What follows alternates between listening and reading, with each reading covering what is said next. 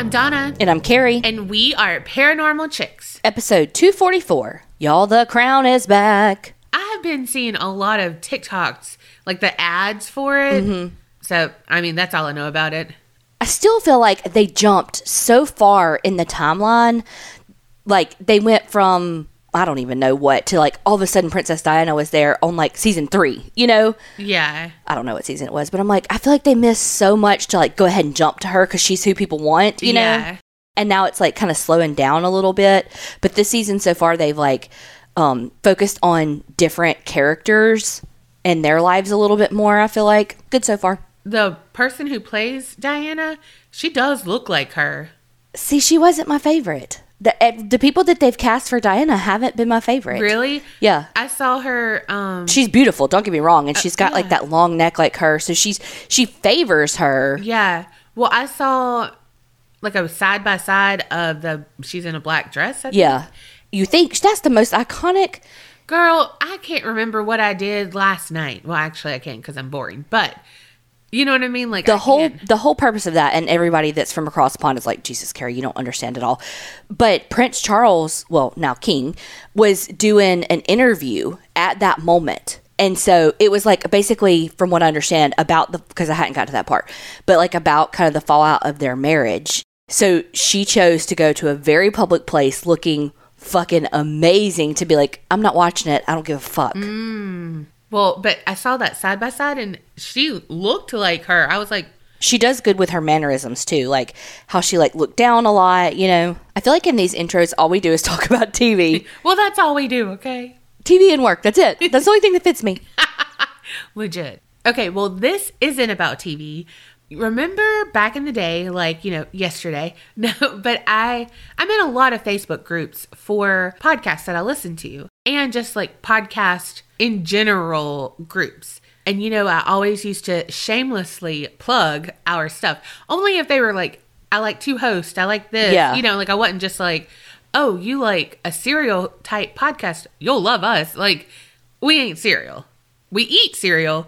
We ain't cereal. big cereal bowls But I was in one of those groups and someone had said like what they like and they had listened to all the episodes. So like they needed a new podcast. Well, you know me, I was like, well, let me roll up my sleeves and type up my whole, you know, shebang that I say.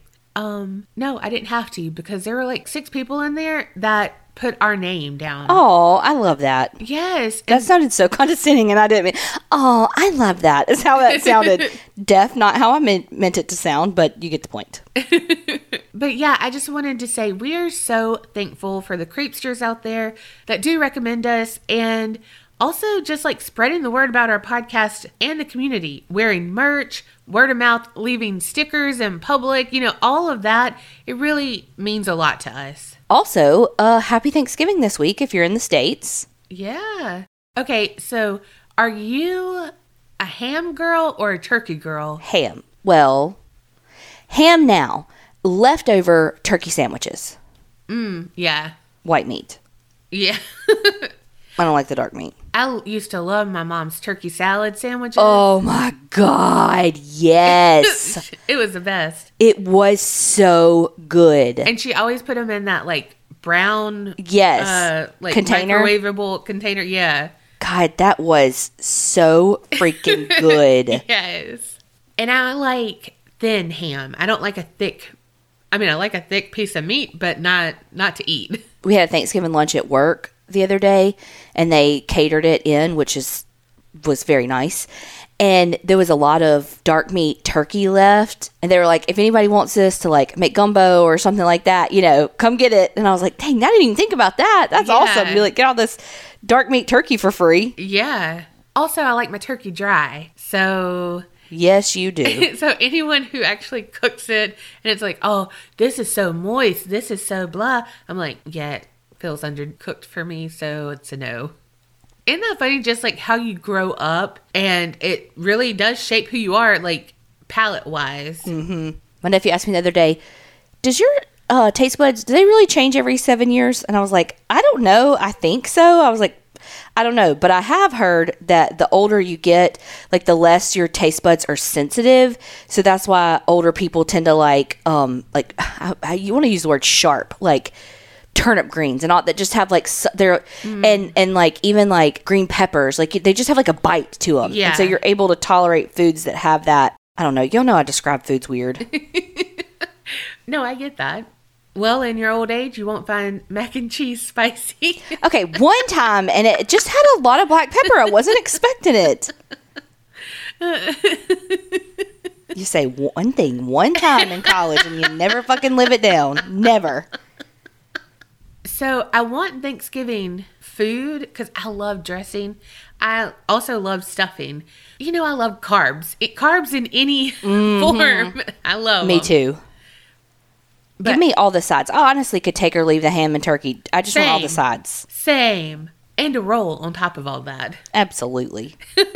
Well, you had TV talk and food talk. Okay. Now all we need is TikTok and then we're that's us.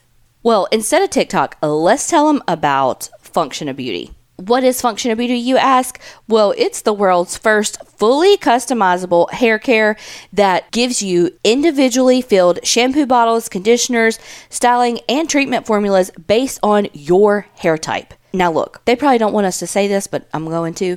Y'all know I don't wash my hair all the time. Yes, we know. Well, I have to do it even less with the shampoo and conditioner now that I got from Function of Beauty because it cleans my hair so good. I've gone to like for sure now once a week instead of twice a week. Dang. So I know they probably don't want me to say that because like you know you're not using it as much, but like it cleans the crap out of my hair Yeah, that's amazing. and not in like the stripping it of things. Like it does a really good job. Oh, and you remember how last time we talked about this and I was like, "Ah, I should have done different colors. I did. oh my god. I got purple and blue. Shampoo's purple, blue's my uh my conditioner. But I did get like real purple shampoo that's supposed to help with your blonde Yeah. to not be brassy. I got that too. awesome. So because Function of Beauty is so tailored to you, there are literally 54 trillion possibilities of formulations. So like you are not going to get the same thing that I have or Donna has if I ever let her talk. Well, y'all know me and Kerri couldn't be more different in our hair types. She's long and has those luscious curls. And me, I got four strands of hair, very short and very straight. Thank you autoimmune, huh? yes.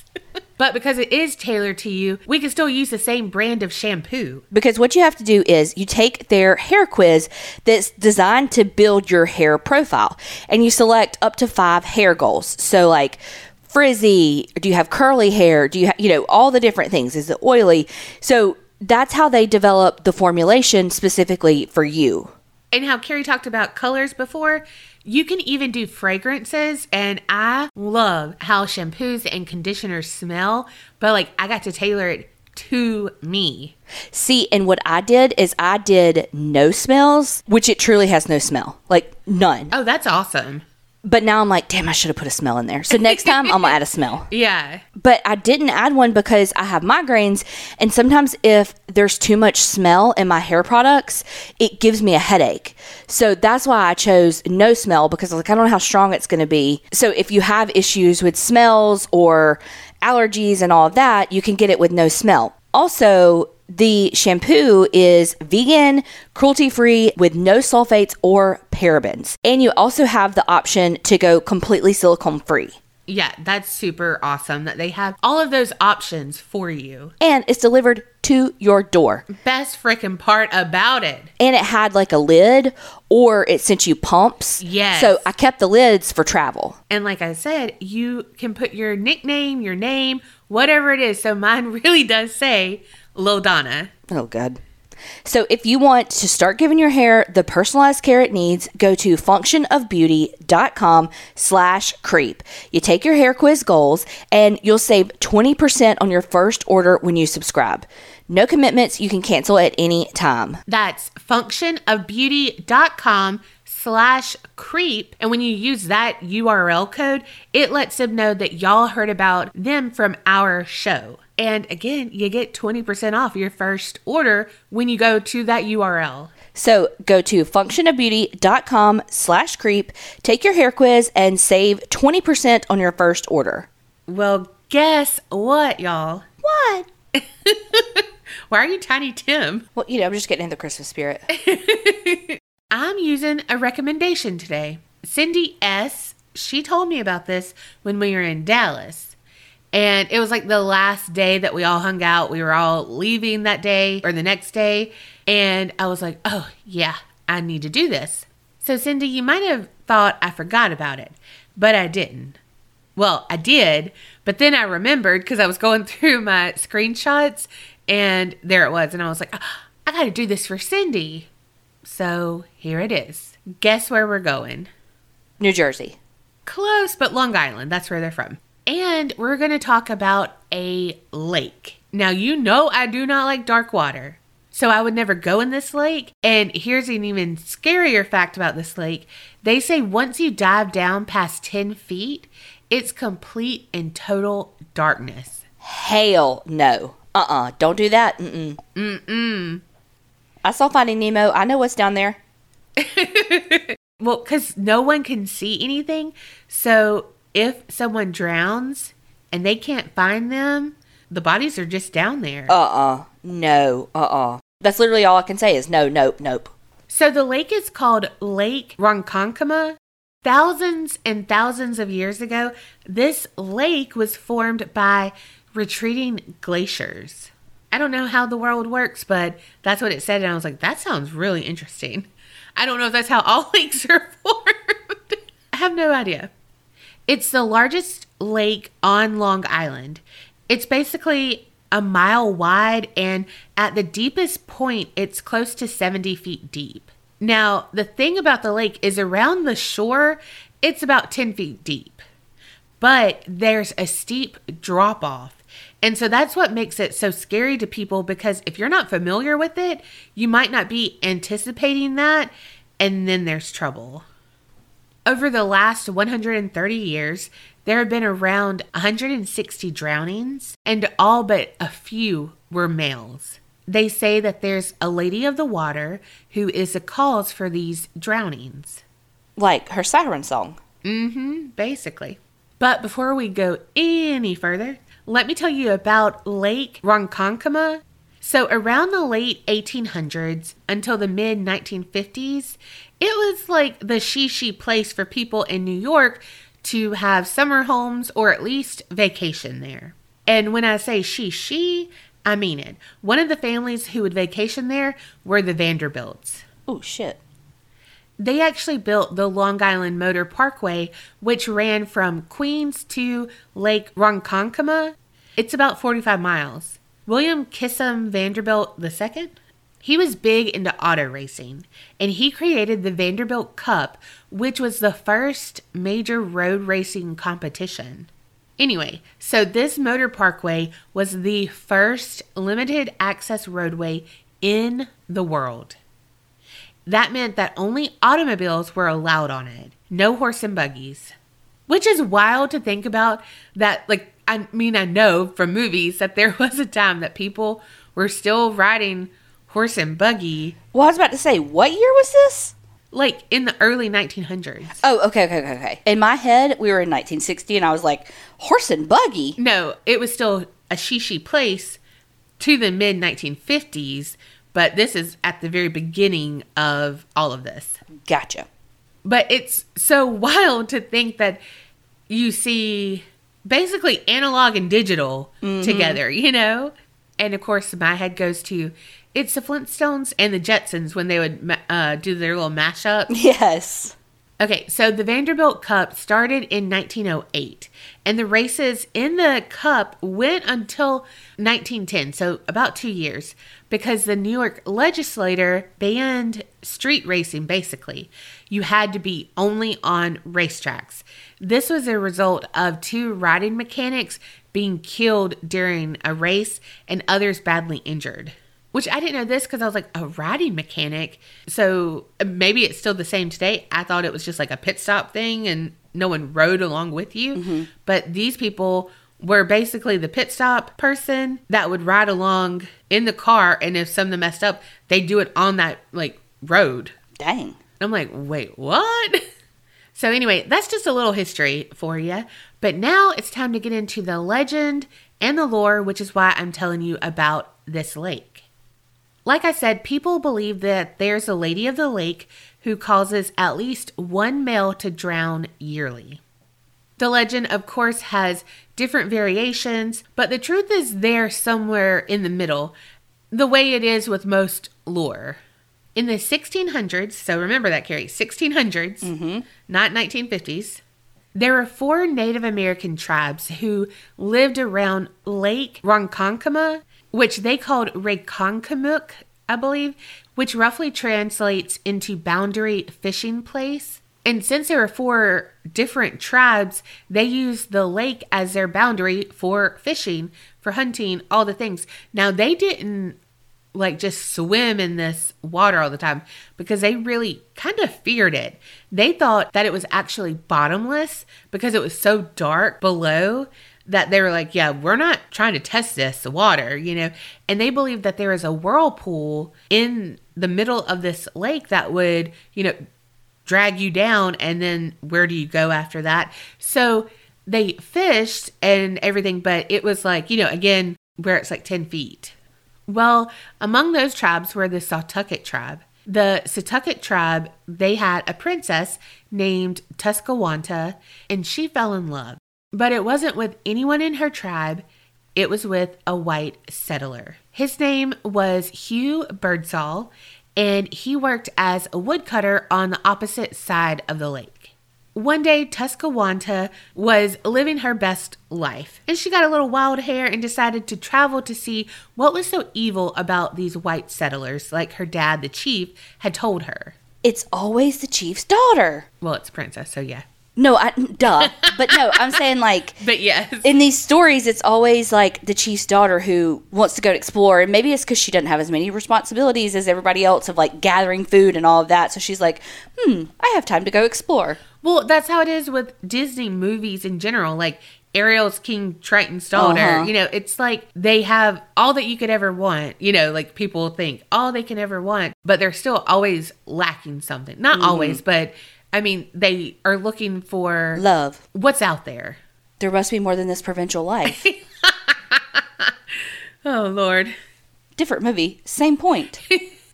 Okay, so when she made it to the other side of the lake, she carefully and quietly made her way through a little wooded area, and her eyes fell upon Hugh Birdsall. He had pale skin, a nice full beard, and he was unlike any male her age she had ever seen. She was instantly smitten and finally got up the courage to go a little closer to him, where he then noticed her. And so, of course, love at first sight. The two spent time together at night because they couldn't be seen together. So they would be at night in the middle of the lake or a little bit closer to his side and just laying down, learning about each other, and falling head over heels while doing so. They were kind of masked by the fog that would roll in on the lake. So no one could just be like, What's old Tusky out there doing laying out there? You know what I mean? They were just masked. And I don't know, it's kind of romantic. Okay, she's crying. Just kidding. She's not. But of course, the chief found out and he was not happy to say the least. He punished his daughter for spending time with Hugh, who he referred to as the foe of their race. And the chief also banned Hugh from being in Lake Ronkonkoma at all. But they were in love, and like any good Romeo and Juliet story goes, they continued to contact each other.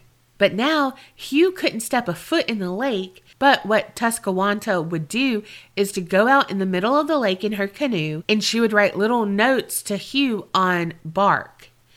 And she would kind of push the bark along in the water and just pray that it made it to her love. She did this for seven years Oh my God. hopeful that one day Hugh would come and rescue her. She turned down several men for marriage because her heart belonged to Hugh, even if they hadn't been able to see each other in years.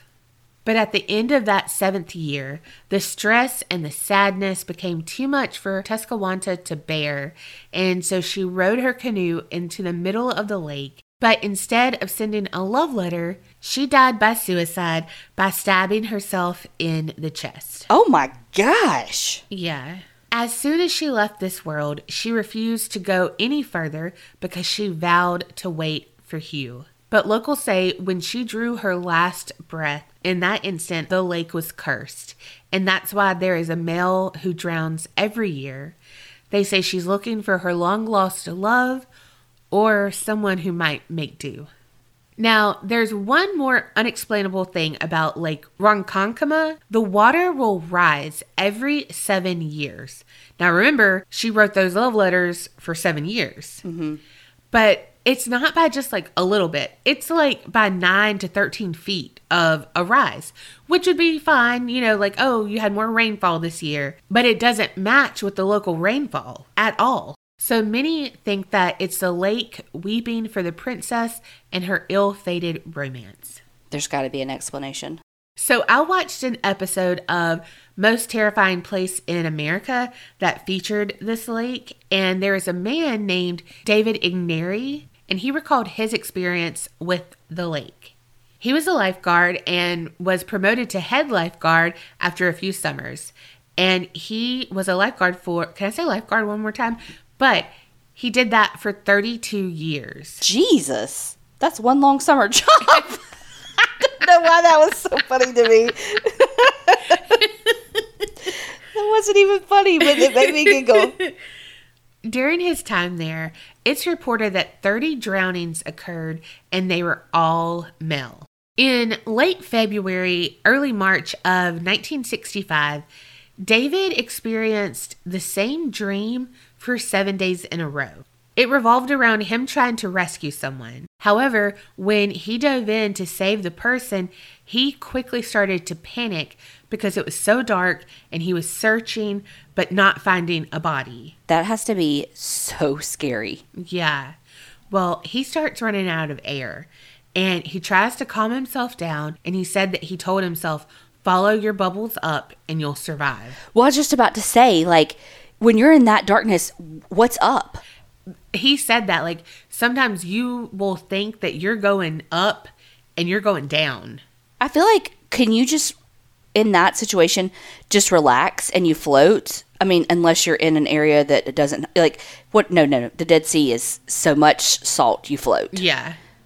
But like could you just do that? I wonder. Well, I could cuz I got um a lot of buoyancy in my belly. Yeah, not your boobs. Not my boobs. I my mean, belly. same for both. But seriously, that is so terrifying. Yeah, not my cup of tea.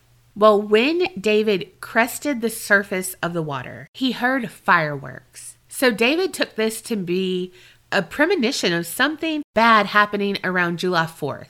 So, closer to the 4th, David informed some of his fellow lifeguards, you have to be on alert.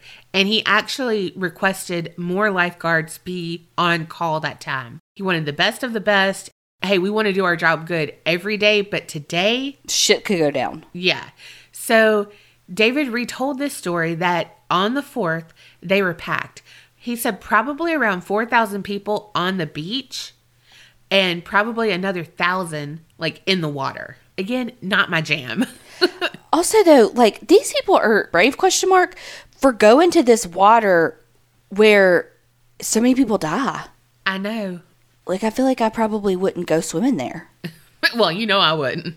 Well, things were busy. They had some people who they weren't drowning like, oh gosh, but you know, someone who got out a little too far and they were scared, you know, went and got them. Nothing tragic.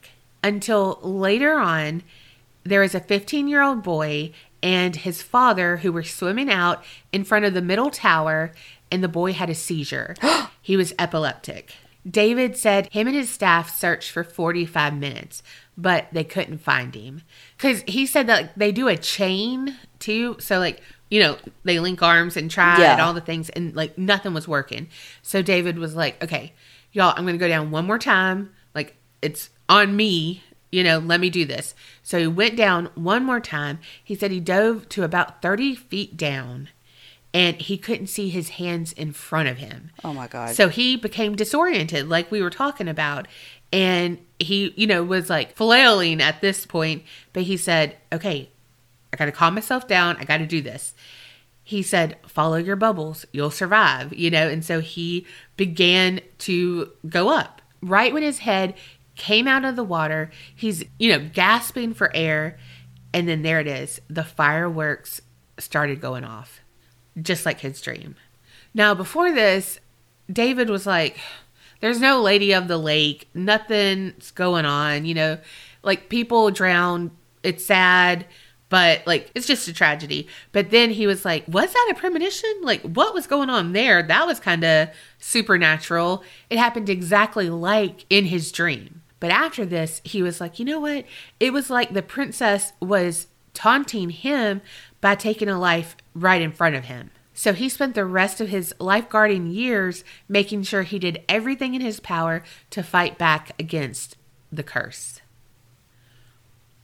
So another story is we're going to fast forward to 1975 and a boy had drowned a week earlier. So this is one week later. Tony Patillo and his friend Bill, they were down at the water's edge one night. Tony was a lifeguard there and Tony said the water was calm. They were just sitting there chatting, enjoying the surroundings. However, Tony noticed that his friend Bill wasn't really talking. He was just kind of half answering Tony, you know, like, uh huh, uh huh, yeah. You know what you do to me. Mm-hmm. Case in point, he's like, huh, he's looking at something. What is he staring at? So Tony followed his friend's gaze, and around 75 yards away, there is someone standing in the water. Now remember, it's at night, no one's really there, it's just them, and it was chill, it was calm, nothing was going on. So the figure in the water, it looked like they were standing in knee deep water, but Tony knew no, that's about 30 feet deep right there.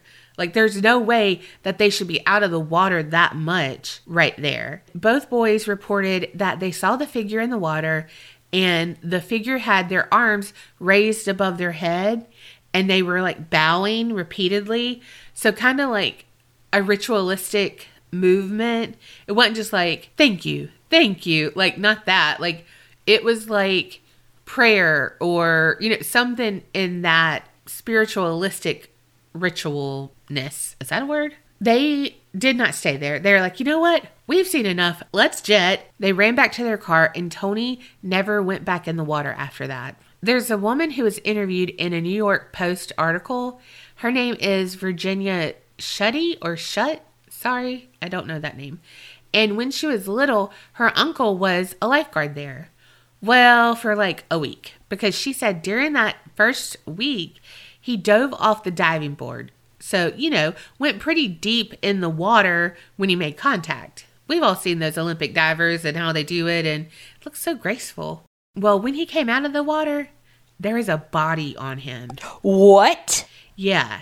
Because again, if you dive deep, you don't see what's going on. And so he obviously he felt something on him and but like brought it up. And yeah, he had no idea that someone had drowned recently or anything. So he wasn't expecting it. But that, oh gosh. Uh uh No, no, thank you. No, that's. No. Could you imagine? I can't. Oh, No, I don't even want seaweed on me. I mean, I know that wouldn't be a lake, but you get the point. oh my god! But also, I know that you may well you may talk about this, but like I just think about all those people who have drowned and those poor families who never get their bodies to lay them to I rest. know. Like I feel like there has to be some sort of diving equipment that could get them down there. there is. I mean, they have to have it. So I don't. I mean, I don't know how many people are, but you just have to think it's so dark at the bottom. So like, I don't know how much that hinders them. Get somebody a fucking headlamp and send them down there.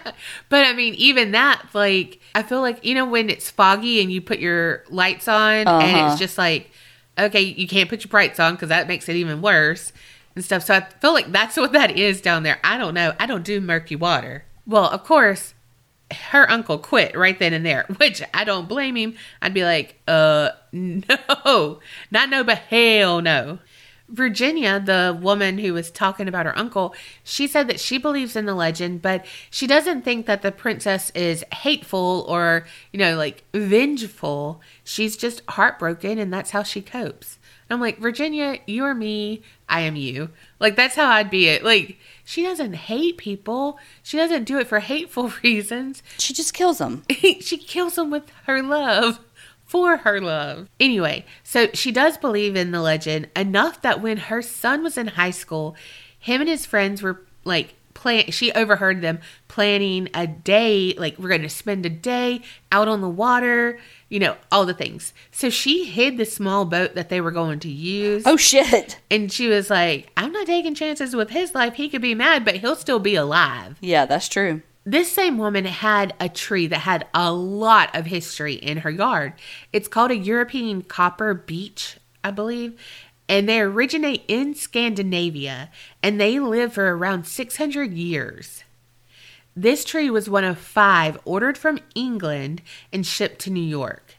It was planted in 1820 to honor the bicentennial of the whole Plymouth Rock landing, which sounds like a moon or something. How I said landing, but whatevs. So it's just like so much history right there in that fucking tree, you know? So the tree stood 100 feet before it died. There was this man named Todd Arnett, and he had been looking at that tree and looking at that tree, and he told Virginia, like, I want to do something with that. So when it's dead and when you're doing, you know, like trimming off the limbs and all the things, I want to be able to do something with this tree.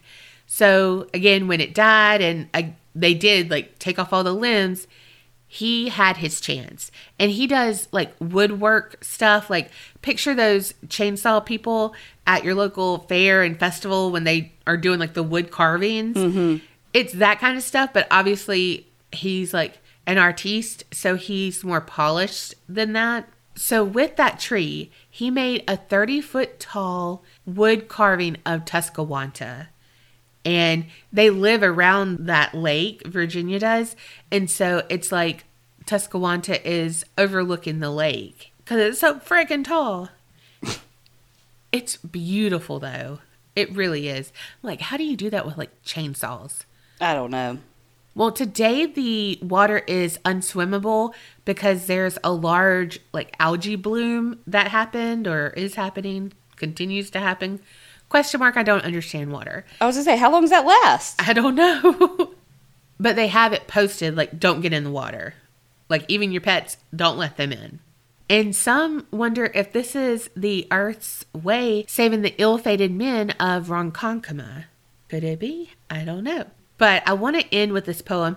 It just reiterates what I've said already, but it's just like this legend of Lake Ronkonkoma is something everyone local holds near. It's called Maiden in the Lake and it's by Lois J. Watt. A legend tells the story of a pretty Indian maid who loved a handsome pale faced lad, but marriage was forbade. Her father chose another mate, a fine, strong Indian brave. The Indian girl could not comply, and so her life she gave. Ronkonkoma, Ronkonkoma, the lake of sparkling water. Ronkonkoma, Ronkonkoma, where rests the Indian daughter. In summertime, the Indian girl would call out from the lake. To lure below a pale faced lad she vowed that she would take. And so the legend ends of Indian maid with a lonely wail who lingers in the murky depths but calls in no avail. Ronkonkoma, Ronkonkoma, the lake of sparkling water. Ronkonkoma, Ronkonkoma, where rest the Indian daughter. Thank you so much, Cindy S., for that recommendation, and I hope I did it justice. The bigger question is, Cindy, did you let your son and your husband swim in that thing? Ooh, that's a good question. Well, before she answered, I'm just kidding. don't know what. I am like cracking myself up today, and they're all lame jokes.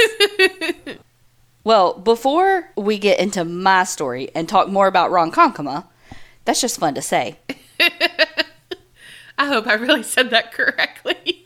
I really tried so hard. I like did it phonetically and everything. So if I did say it wrong, I am so sorry. Before we bash Donna for saying that wrong, we got to tell y'all about Morning Cup of Murder because uh have y'all been listening? Because y'all know we've talked about them before. You know that you love your coffee, so when you have that morning cup of what is it, Joe? Mm-hmm. Listen to them because it's a daily podcast. So you really could have your morning cup of coffee with a side of murder.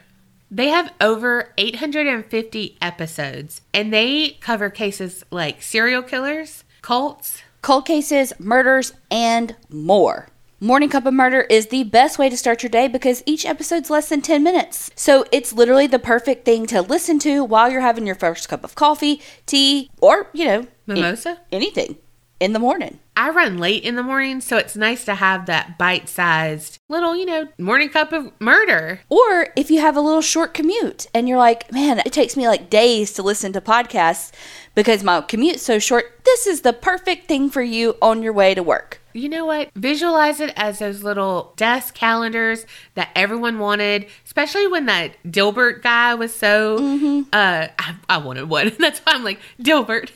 But you know, he was a comic strip thing. Yeah, I know. Comic strip, comic, comic strip, whatever. Either way, she wanted one, and this is basically what this podcast is. It's those daily calendars of murder in podcast form. Yes, I'll have a double cup. Well, you can get a freaking 850 cup because that's how many episodes they have. So y'all start listening, and you ain't running out for a long time. It's like an endless cup of brew. So, Morning Cup of Murder can be heard everywhere you listen to your podcast. So don't forget to check them out. Morning Cup of Murder today. And let them know we sent you. So, my story today is a request from Colby. Oh, so I know it's gonna be good. So, we're actually going to a neighboring place from where you were, and we're going to New Jersey. Oh, so that's why you said it. that really is why I guessed it. So, picture it 1989, Diane and Steven meet, and Diane already had two daughters, but she and Stephen hit it off. She and Stephen end up having a daughter together in 1997 named Tiffany Valiante. They lived in Mays Landing, New Jersey, and Tiffany was very outgoing, very loved. She was like just beautiful and, and a super happy child. And at the time of the story, she was 18. She was 6'2 and a volleyball player. Oh my gosh. She's literally a foot taller than you. she looked like a volleyball player. She is tall, she is thin, very athletic. Oh, I know this story. It was on Unsolved Mysteries. God damn it. Motherfuck. I like, I knew this name sounded familiar. But well, just give it away, Donna. That it was on Unsolved Mysteries. oh, sorry. But is it unsolved? Yeah, good save, Donna. cricket, cricket. Son of a beach. Yes, this was on season three, and I think the first episode of the new Unsolved Mysteries. Donna. yes, it was. so Tiffany was graduating from high school, and she had already signed to play college volleyball. Um, but it was kind of a big deal too because she was a middle and she was going to be starting as a freshman. So it was like legit that she had some shit going for her. So on July 12th, 2015, Tiffany and her parents, Diane and Steven, they go across the street to a cousin's house for a graduation party. They hang out for a few hours, having a great time. And I mean, this is like a huge block party almost. Like there are, you know, 20, 30 cars down the street. Like this is a huge party. After a few hours, Tiffany goes home, and not long after that, about 9:15, one of Tiffany's friends is coming over. When she gets there, she calls Tiffany's mom and is like, "Hey, can you come over here?" So Diane's like, "Yeah, sure, I'll be there in a second. Like, hope everything's okay." Cuz it's literally across the street, right? Yeah. So Steven's like, Well, I'll go with you. Well, when they get there, this friend tells them, she and Tiffany are arguing, and this friend tells them Tiffany used her credit card without her permission. And Tiffany's like, I didn't do it. I didn't do this. And the friend's like, You fucking did this. Like, I know you did it. Right. The friend ends up leaving, and as soon as the friend leaves, Tiffany tells her mom that she did, in fact, use that friend's credit card without her permission. I know. I was like, man, because I was like, she did not. She did. And she was like, I did it. So her mom's like, What the fuck? Well, she didn't say that, but she was like, What the hell, Tiffany? Like, you know, you're not supposed to do this. Like, why did you do that? And she's like, Well, let me go inside and tell your dad now. Like, shit, you know, he thinks everybody's on your side here and then you lied, kind of thing. So Diane walks inside to tell Stephen. And from the time she walks in, grabs him, and they walk back outside, Tiffany is gone. So they start looking for her because literally it's been like a second. Like, where did she go? Right. So keep in mind the party's across the street. So there's, like I said, all of these cars. And Tiffany's six two. So, you know, and throughout this whole episode, they talk about how it's not very common to see people out walking the streets. If mm-hmm. you see it, you notice them, especially an 18 year old female that's six two. Like she Right. stands out in a crowd. Yes. So her parents are calling her, texting her, leaving her messages like, it's okay, come back home. Like, thinking maybe she left because she was embarrassed about the credit card thing and didn't want to get in trouble. So they were like, look, we love you, come home. Like, everything's fine. Yeah. They're texting and calling, and they can't find her, and she's not answering her phone. So as they're looking around, Stephen sees something. It's Tiffany's cell phone in the brush on the side of the road. Remember, it's 2015. She is an 18 year old that is not going to go without her phone, much less leave it on the ground. Right. So they're like, shit, something's wrong. Like, something is wrong. She doesn't have her phone. Why is it right here? While they're looking for Tiffany, and after they found her phone, it dawns on Steven that they have a deer camera at the house. So they can look to see did it pick Tiffany up? And it did. At 928, you see Tiffany walking across the camera. And then, literally one minute later, you see the parents and their dog. So it's like that quickly, she was gone. In the camera, you can see, which they knew, but Tiffany was wearing white blue jean shorts, a black shirt. She had a cute little messy bun, and she was wearing a white sporty headband with it. And she had on some new shoes that she bought. They kind of look like Hey Dudes are now, but Yeah. obviously Hey Dudes weren't a thing back then, but that's kind of what they looked like. I remember those shoes. Me too. I can't remember the brand of them. I was Uh-uh. when I was doing this, I was like, "Fuck, what was that brand?" Yeah. All I can say is like the Hey Dudes now, but it was like I cannot think of it, but I know a lot of people wore them, but I just, it, they never Couldn't afford good 'em. on- I couldn't afford them, but I couldn't even afford the fake ones, and they just didn't look good on me. Another thing, Tiffany could wear those cute little headbands and they stayed on Mm-hmm. her fucking head. How? My head, nothing can stay on it. Like, no, mine either. not even hair. touche. No, absolutely. Those things do not stick with my on my head at all. They and they look so cute. they do. You look down one time and it rolls up over your well head roll. Like even the back of my head's fat. So here we are. At this point, her parents have called in family members to help them look. They've been looking for a few hours, and there's still, other than Tiffany's phone and the deer camera, there's no sign of Tiffany at all. So, one of Tiffany's uncles who is looking, because they kind of spread out, his name's Mickey, he decides to start, well, let me walk down towards the train tracks. Let me see what's going on. As he's walking that way, he sees at the train tracks, there's a lot of commotion. There's police activity, you know, cars, lights, all the things. And so he goes up to them and he's like, hey, so my niece is missing. Like, have y'all seen a girl, like a very unmistakable girl, a very athletic, six two? We can't find her. Have y'all seen anything? And they're like, well, a young girl was hit by a train. Like, that's what they're doing there. Um, do you think that you would be able to identify her to see if this person that was hit by the train is your niece? And he tells them, of course, that he could. And unfortunately, it was Tiffany who was hit by the train. Mickey, her uncle, talks about how awful it was making that identification and how thankful he was that it was him doing it and not his brother, Tiffany's father, because he was like, I don't know that he would ever get past it. Like it was gruesome and completely horrific. So together, the police and Mickey go back to Tiffany's parents to tell them what had happened. Now, because this involved a train, the New Jersey Transit Police were the ones who took over the case. Again, because it involved a train, it was on the tracks. And within just 24 hours, or maybe even less than, they had already determined that this was a suicide.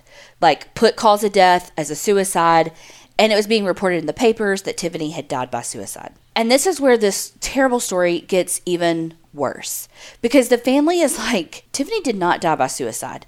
There's no way. She wasn't depressed. She had plans like in life, but also even for that week. Like she had plans later that week to go play softball and the very next day she was supposed to go to like this park with her friends. And then also looking forward, she had already signed a scholarship for volleyball and had a college picked and had a roommate picked for college that they were talking and all of this. And so it's like she had plans. Like I mean, I feel like it happened. That does happen. Mm-hmm. But typically, if someone is planning to die by suicide, they don't have all these plans. Like that, she had things that she was looking forward to. So the family hires an attorney named Paul D'Amato. This is all in the Unsolved Mysteries, and we'll talk a little bit about some other stuff. But honestly, all the articles on this refer to it being on Unsolved Mysteries. There's there wasn't much that was outside of what was on Unsolved Mysteries. Mm-hmm. So Paul D'Amato was like, okay, this family just can't accept the fact that their daughter died by suicide. I'm going to get these records from the New Jersey Transit Police, and I'm going to read through it and be like, guys, this is what happened. That's not what happened. He got the records and he was like, there's no way that this was a suicide. So, this is what we know from the records and everything. Train number 4693 was on its way to Atlantic City because where they lived was like a kind of a rural area to like the northwest of Atlantic City. There was about 60 people on the train, including like the conductor, like all the staff. At mile marker 45, which is the name of the episode, at 11:12 p.m. is when the train hit Tiffany. The impact was on the lower left side of the train, close to the tracks. Okay, there were two engineers on the train a senior engineer and a student engineer. The night that Tiffany died, they both were interviewed and they both said that they saw her dive in front of the train. A few days later, I think it was like six and 10 days later, both of their stories changed when they were under oath. The senior engineer said, Actually, I didn't see anything. My back was to the tracks because he said that he was talking to the conductor. And the student, who, like, can you imagine? The student is oh. like, I'm a student. I don't want to do, say differently than his educator. Yeah. But also, you know, they're like, I don't want to fuck up my chances of having a job in this field with the fucking New Jersey Transit. You know, this is a Yeah. huge, huge deal. Can you imagine the turmoil? I mean, aside from Tiffany's family, obviously, but Yeah. even just like, you know, he was getting pressure from all sides. Like, I just, it, I don't know. I, my heart broke for him. Mm-hmm. As one of the many pieces in the story that broke my heart. But when he's under oath, he says, Okay, I saw something about half a mile away and a quarter mile away. And then he says that it looked like someone jumped out of the woods onto the tracks. But I'm like, okay, then if they jumped out on the tracks, why did you see something at half a mile and a quarter mile? Mm-hmm. But then all of a sudden they jumped out onto the tracks. There's a whole transcript that I found online. I mean, which they kind of show this in the episode. Like they pull out excerpts that they like zoom in for you basically. But you can read that whole thing online. Now, in the show, there was a medical examiner that talked about how, you know, the trauma of seeing this happen and how she actually said that she felt like that the student engineer didn't see her jump out, but that it was actually her body being dismembered, that it looked like it jumped. Mm-hmm. Which makes total sense if he saw it at half a mile and a quarter mile, and then what did he see if she jumped out from the woods? Right. That broke my heart to think of, like, that her uncle had to see that. The other thing too is how quickly it happened. So because trains have basically a little black box, just like like how a um, an airplane has the black box that has literally every information. th- A train has the same thing. It tells you when the horn's been blown, when the brakes hit, like literally everything about this train. From the moment that they blew the horn to the moment they hit the brakes and actually made contact with Tiffany, it was four seconds. Gosh. So just to kind of give you an idea of like how quickly this happened and so why things could have appeared the way they appeared to this student engineer was I mean it was so freaking fast. Yeah. It's hard for your brain to compute literally anything that happens that fast. Yeah. Much less a traumatic event. Like think about a car wreck for fuck's sake. I mean, and that's just a car wreck Yeah. you know, you rear end somebody in four seconds and you're like, uh, okay, I think I was going this this speed. yeah, the light was yellow. You know, I mean, it's like think about when no one's hurt, but think about the trauma of you just hit a child with the train and you're a student engineer. Yeah. So there's lots of weird parts to the story, but this is one of the parts too I just can't wrap my head around. Tiffany was hit by the train two and a half miles from her house.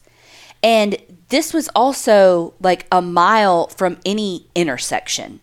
So it was this kind of desolate place of very dark, very in the woods, very much of the how the fuck did Tiffany end up right there? There's literally nothing but darkness where she was hit by the train. Like there's nothing there. And there's no reason for Tiffany to have been there. There was a lot of issues with this investigation. And you know, some people are like, look, the New Jersey Transit Police they're great, but they're not cut out to investigate this. They're, it's just not what they're. They're not the FBI. They're not. You know, they're just not cut out for this type of investigation. So because of this, the area was not treated as a crime scene because they honestly automatically kind of assumed suicide. But that's a dangerous thing about assuming. Right. Well, you know what it means. Yeah. Say it. It makes an ass out of you and me. So people are walking around with no protection, like they don't have footies on, you know, they're they're just like schlepping through this crime scene or as they believe uh suicide. Nobody's protecting any of the evidence. And in fact, the family goes back later, I believe it was even the next day, and this is so awful, but they literally find pieces of Tiffany there. Yeah. Like a jaw, like a, a, a part of her jaw with teeth in it. They Yeah. find pieces of skull with her hair in it. Like there are pieces of Tiffany that were left behind. I know. That's. How does that even happen? God, I don't know. They did find a bracelet of Tiffany's that they gave back to her mom, which she wore for like a year after Tiffany's death.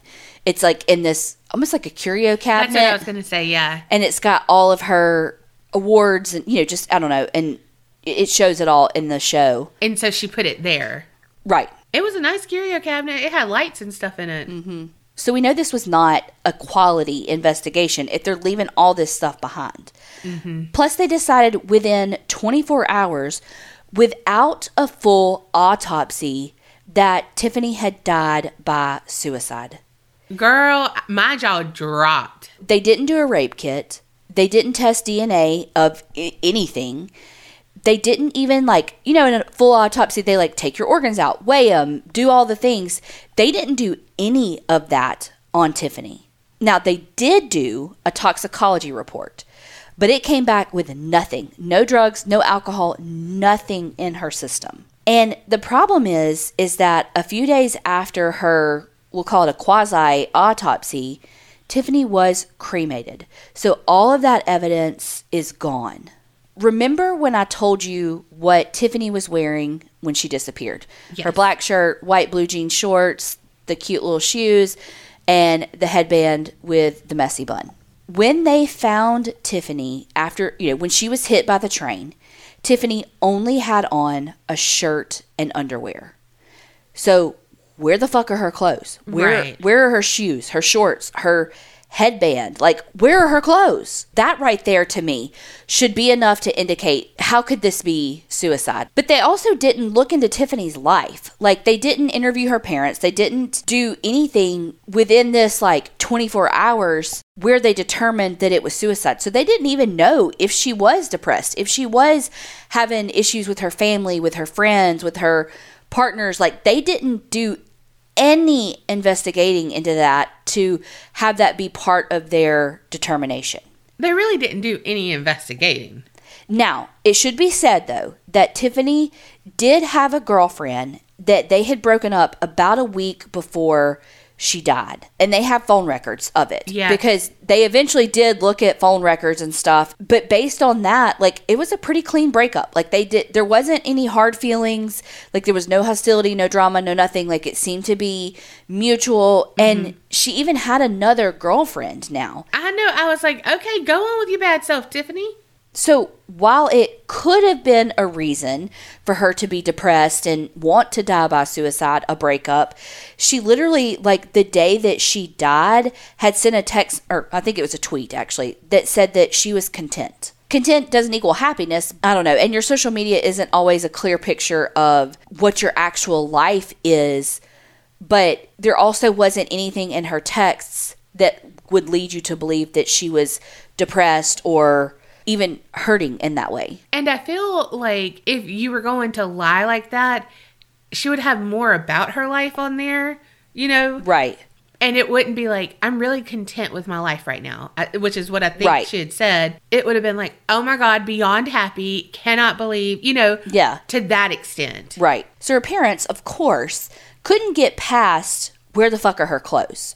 So they would just walk over and over and over again this path that she would have had to have taken to get to the train. You really do need to go watch the um, Unsolved Mysteries because it does a good job of like showing you a map and like these are the lines, you know, of the way that she would have taken. This is the distance and like it does a really good job of that. So one day her mom is walking and she sees something by this tree and she's like, What is that? And she looks and it is Tiffany's shoes. So she literally falls to the ground crying because she is like, Oh my God, these are my baby's shoes.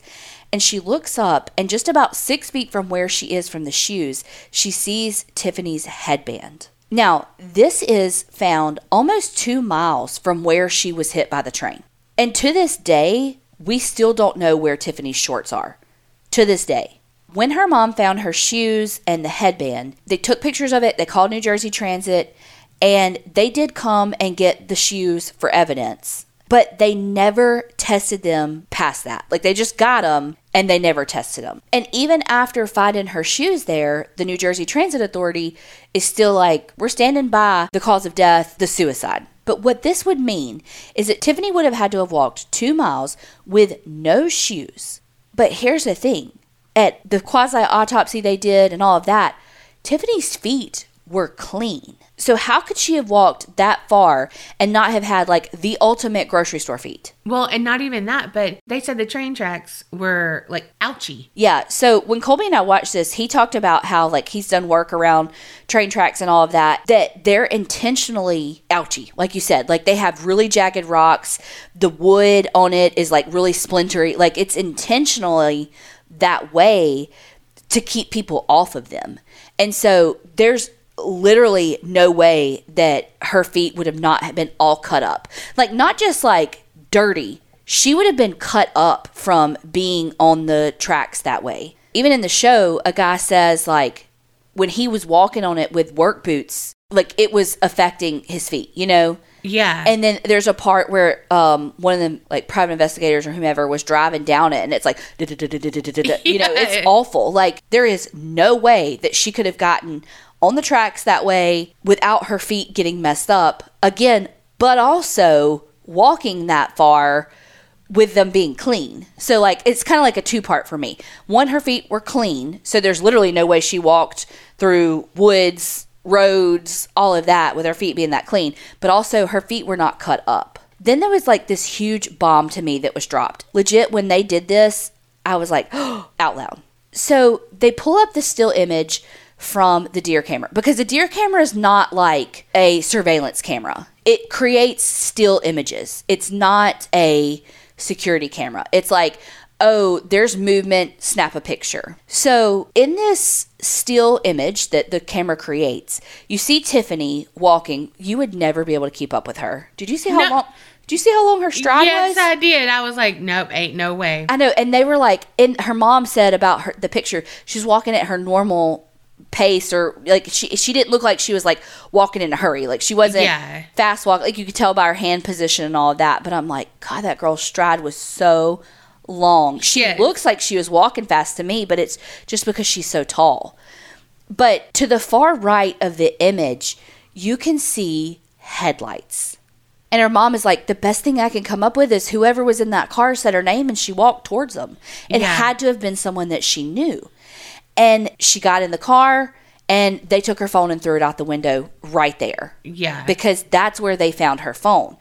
that would explain how she ended up, you know, two miles away, two and a half miles away, with nothing on her feet and all of that, if she had gotten there by car. But also, that would explain how she up and disappeared literally within a minute and she couldn't hear them calling her name or whatever, you Yeah. know?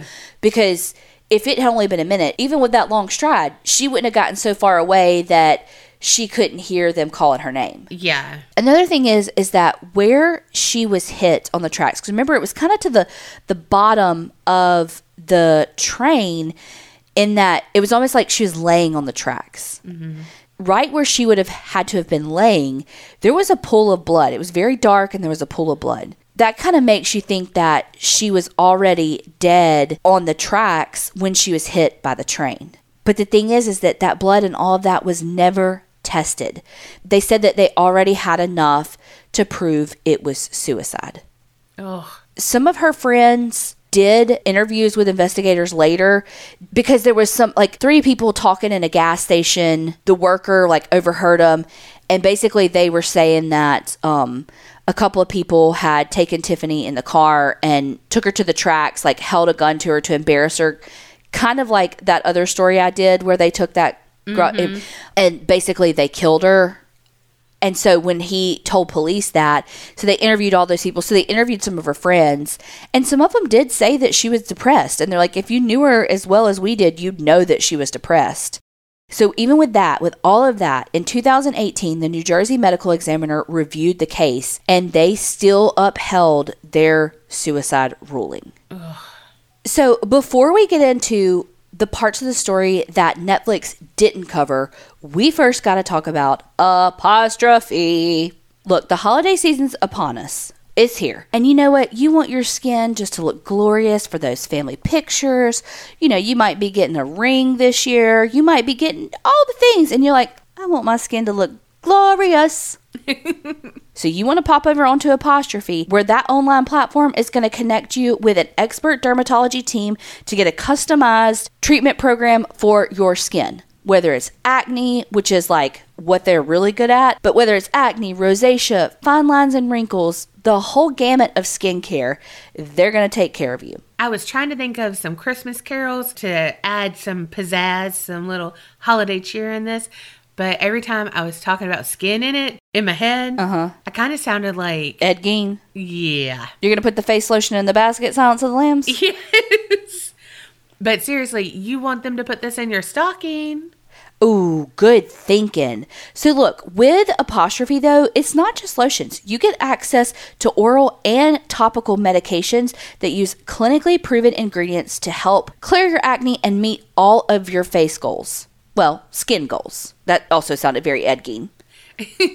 Well, yeah, because it's not just your face that, you know, you might have back knee or chest knee. Chest knees roasting on an open. Good try. But all you have to do is fill out an online consultation about your skin goals, your medical history, take a few little selfies, and a board certified dermatologist will create your initial customized treatment plan. Snap those selfies like you're going to snap into that gingerbread man. So, Apostrophe offers access to prescription treatments, like Donna said, for all types of skin needs acne, back knee, chest knee, butt knee, literally breakouts from head to toe. But it's not just acne, it will treat rosacea. Fine lines, head to toe, it will make you glow. So, we got a special deal just for y'all.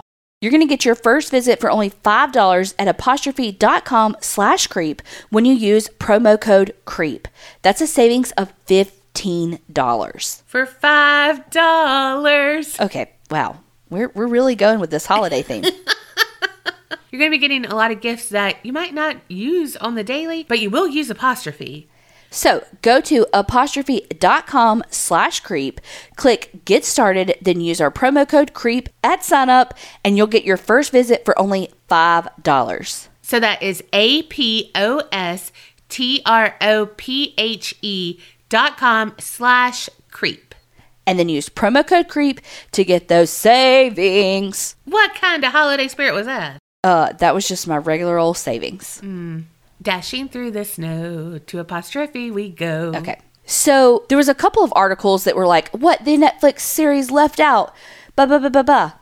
Apparently, there was an axe next to where Tiffany's body was found. Wait, what? Like a literal axe with, quote, red markings. That was never tested. But guess what they did? They did take it, but they never tested it. And and guess what? It's gone. It got lost. Convenient. Because- How do you lose an axe? Well, and two, because the autopsy said her body had a lot of cuts on it. Ooh. So they, they made a point to point that out in the Unsolved Mysteries because it wasn't like scratches from the train or the tracks, where it was like cuts. It just seemed to be the way it was worded, like that didn't happen from the train. And then the other thing was that a dog handler from the Atlantic County Sheriff's Office came up to see like if they could find anything. They were out there for 4 days and according to this article that the dog led the handler along this like 3.2 mile route or route which is where they think Tiffany was murdered. Oh shit. But now some people are like, well, that was left out because some people don't think that like the canine units like that are as reliable. But this is my question though. How would that dog have followed that route if it was by car? Right. I don't understand. But there's still so many questions that remain. Like, how did Tiffany end up almost three miles from her house at this random spot on the tracks? What happened to her clothes? Like, where are her shorts? We still don't know. And who would have wanted her dead if it wasn't a suicide? Or was it just some random attack? Her family believes that it was someone that she knew, that whoever came up in that car, she knew them. They called her name. She got in. And as soon as she got in that car, she knew something was wrong because they threw her phone out. And then that maybe at some point where her shoes were found, she got away because of just like how the shoes were positioned. Her mom felt like she was just like plucked out of them, you know? Oh god. her mom even demonstrated how she thinks that she was like holding on to that tree and they pulled her off of it. God, that breaks my heart. So I don't know, but I certainly do think that there was some foul play involved because it wasn't like it was dead of winter and she was getting hypothermia. And you know how people, when they're getting hypothermia, they like take their clothes off? Like it doesn't mm-hmm. make any sense, but it's how we Yeah. know that people react. So it wasn't like it was dead of winter and she was going through that. It was July. So why would her clothes have come off? Like, and then mm-hmm. also, where are her shorts? Like, Yeah. if you've gone that path, yes, could an animal have taken them and all the things? There's just so many questions. And just the fact that it was ruled a suicide so quickly before anything was a full autopsy, uh, I mean, a rape kit, literally anything was Yeah. done. And those things were still never done. I just wish she hadn't have been cremated so quickly. yeah. But you know, they didn't know that none of that had been tested. Right. And so they're just trying to put their girl to rest. Oh, absolutely. I'm not blaming the family by any means. Yeah, it just sucks cuz Hindsight's 2020. yeah, it's heartbreaking. I'm like you when I watched that I was like there's something that's not making sense. I don't know what it is. I don't know how it happened, but yeah, I just do not think it was suicide. I just don't understand why she would have gotten out of any clothes to stand there, but miraculously her feet were like not messed up. Cause I walked on a track that was not in use anymore, and it is bumpy, and those rocks are those ouchy rocks. Like you wouldn't just be standing there barefoot. They don't know how long because it's not like she knew the train's timing. That's so true. And I know suicide is so hard to understand. And of course, nobody wants to believe that their child could die by suicide. But there were literally no other indicators. And I know that there's not always, mm-hmm. but there were no other indicators. And if you look at statistically, women do not die by suicide in such a graphic manner. Women tend to do like pills or something like that like whereas like men are more likely to die by suicide from like a gunshot wound you know uh, uh, something with more violence I- just don't know like why right then why right there why there's so many Yeah. whys that we just don't know the answers to And also, like how her friend said, if you knew her like us, you'd know that she was depressed. Depression doesn't mean that you have suicidal ideations, though. so true Depression's so hard to explain to people who don't experience it. And so is suicidal ideations. Like it's mm-hmm. so again, it's not a clear black and white of was she suicidal or not. Like we don't know. Right. And nobody would know that but her probably. We can't say for 100% fact this was not suicide. Right. But there are other indicators that definitely point to some sort of suspicion as to there was foul play. My two biggest things are where the fuck are her clothes? Like, why were they so, what they did find, why was it so far away? And why were her feet so clean? Like, it, there's no way that she would have walked from where her shoes are to where she died and have had clean feet. It, it would not have fucking happened. Right. What do you think happened? I don't know, but I I don't think it was suicide. I don't think it was intentional on her part. I'll say that. I I just don't think it was because of the same reasons you're saying. I don't know what it would be. I mean, it could have been anyone who picked her up. But there were definite headlights in that image captured from the deer camera. Yeah, I want to say that it looked like she had heard her name called or something. Well, the mom just thought that. Oh, okay. I remember something about that. But I have a face. Like when you call my name, like my mouth is kind of open and I'm like, huh? Like that's anytime anyone does it. And God, please don't be behind me because I look like I'm trying to eat my ear. Okay, wow. Uh, my brother said I could, and I was little Donna, and I tried every time he said, he was like, no, no, no, you're so close. Do it again. You know me. Okay. Whatever you say, brother. Literally, brother. y'all let us know what y'all think happened to Tina, and y'all let us know what you think is going on in this lake. Is the princess trying to find her beau, or is it an undertow? Ooh, look at I. Look on the fly. Fly fishing. okay. Okay, stop. No. I know I said no. Thank y'all so much for listening and supporting us. Don't forget to like, subscribe, review, and remember, Creep it real and, and don't get scared.